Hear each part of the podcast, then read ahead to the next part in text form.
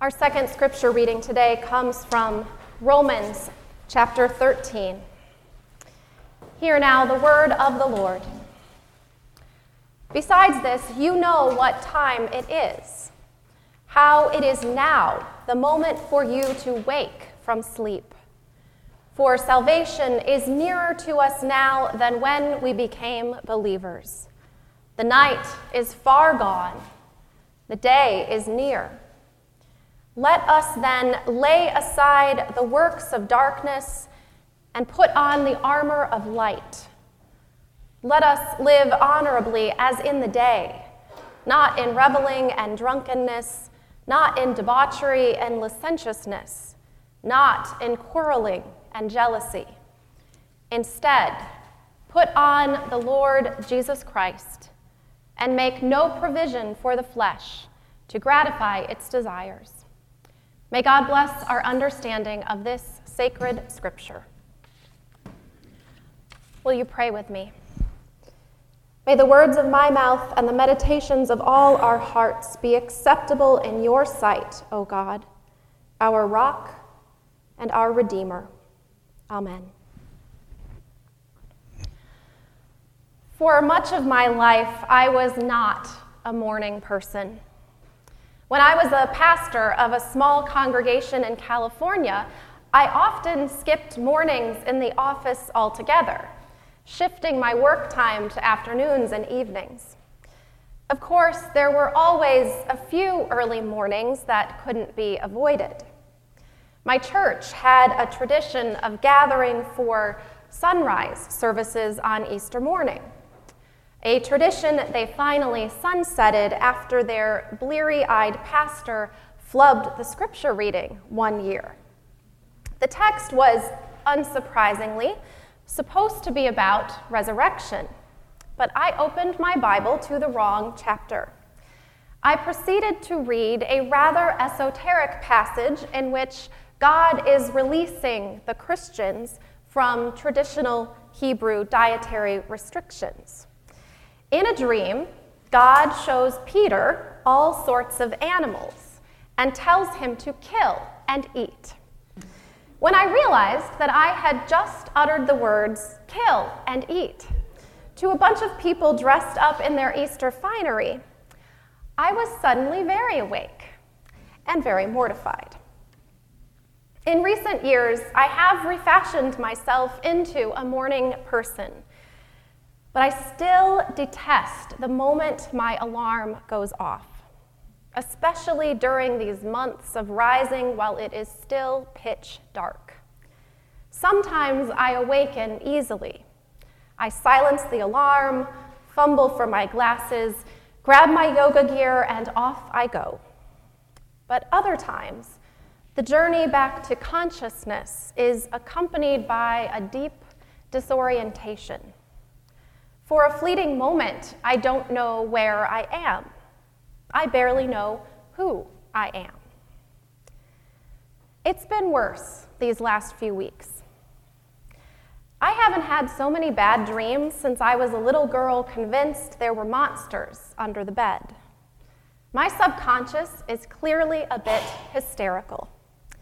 It masterfully transforms the raw material of the daily news into nightmarish scenarios. One night, after I'd been lamenting the misogyny that has resurfaced in the public sphere, I dreamed that all the women were dying, like all the women, everywhere, dying. I struggled to shake off the terror of the dream. It clung to me even as morning dawned and consciousness returned. Another night, an innocuous noise in the house jolted me awake with a state of momentary panic.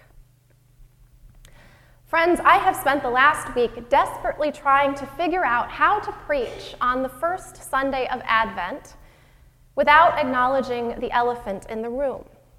I am well aware that we are all weary of politics and wary of politics in the pulpit. I'm also deeply grateful for the words of my faithful clergy colleagues who have both spoken powerfully of our calling to be ambassadors of God's love and justice and of our charge to stand in solidarity with the vulnerable in our midst. I wanted to proclaim the good news of Isaiah, in which we are promised that in the days to come, all the peoples of the world will stream to the house of the Lord, and there will be peace. But I could not find a way to speak of peace while ignoring our national unrest. I wanted to proclaim the good news of Romans, in which we are promised that salvation is coming and that daybreak is near. But I could not find a way to speak of the dawn without naming the darkness. No matter how many paragraphs I drafted and deleted, no matter how many angles I considered and rejected, I could not conjure a sermon about hope that did not name the conditions that are causing many to despair. Maybe you, like me, wish Advent could give us a moment of respite from the tumult.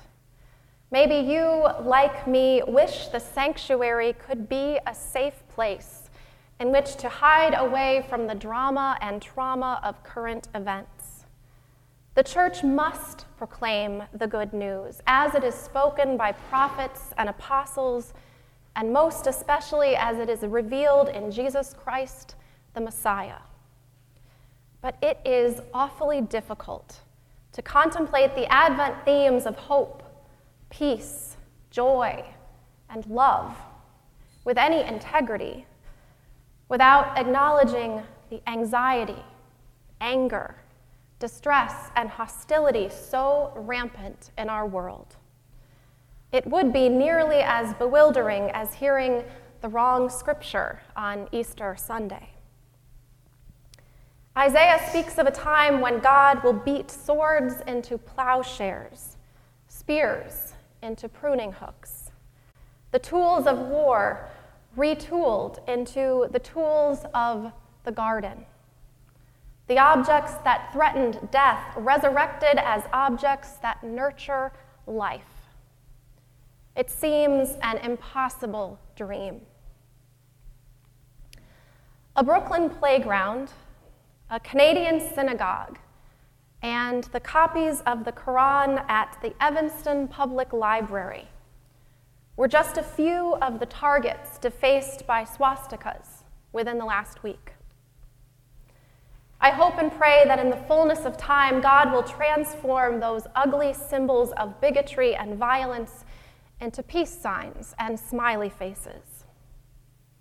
And more importantly, I hope and pray that God will transform the hardened hearts of those who weaponize pencils and paint. It seems an impossible dream. The Apostle Paul writes to the Romans Now is the moment for you to wake from sleep. Perhaps this is a bit insulting. Who is Paul to say we've drifted off? Yet Paul sounds the alarm, rousing us from our restless slumber. Wake up, he says, for salvation is nearer to us now than when we became believers. God is up to something. This too seems an impossible dream, but this is precisely why Paul is so insistent we open our eyes. If God is up to something, we best be paying attention. Not only that, we are invited to be a part of it.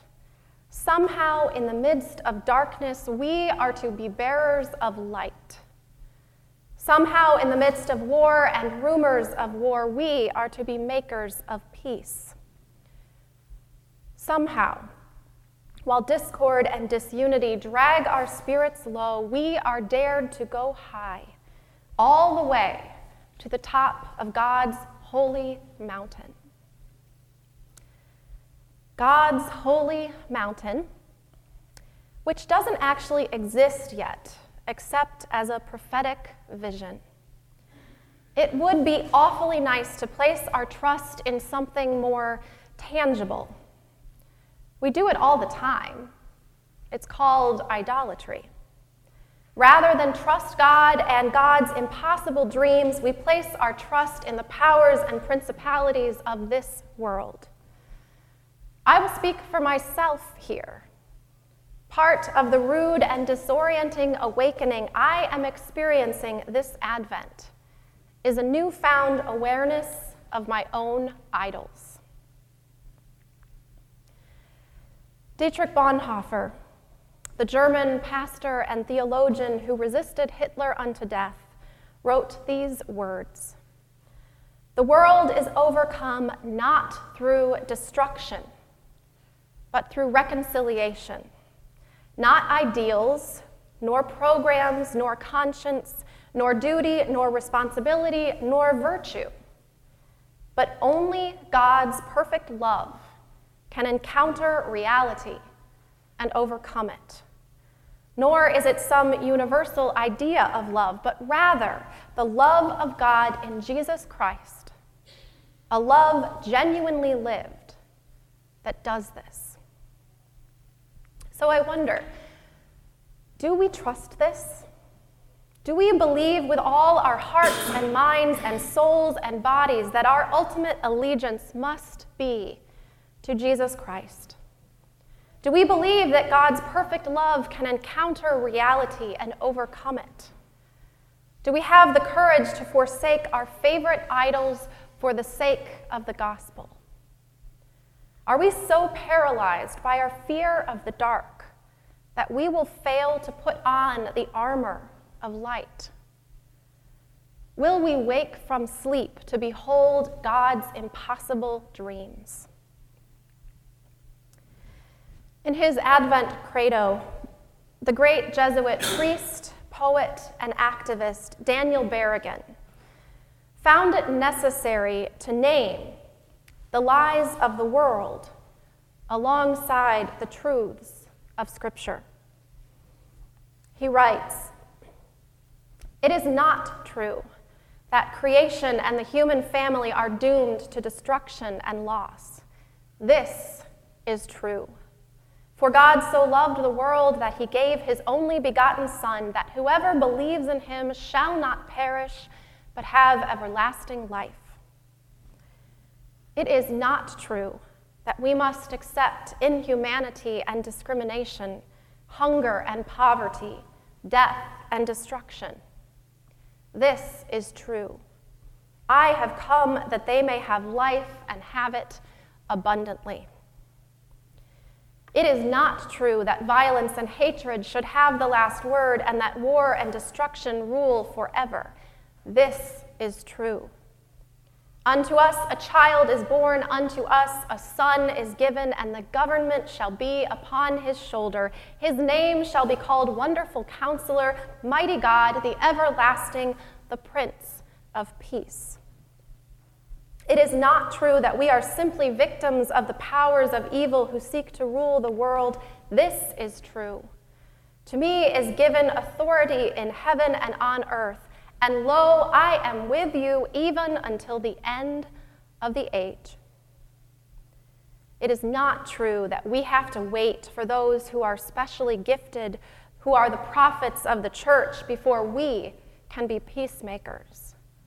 This is true. I will pour out my spirit on all flesh, and your sons and your daughters shall prophesy. Your young men shall see visions, and your old men shall have dreams.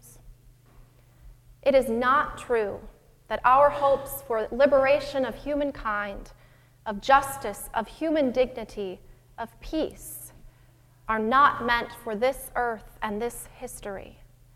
This is true.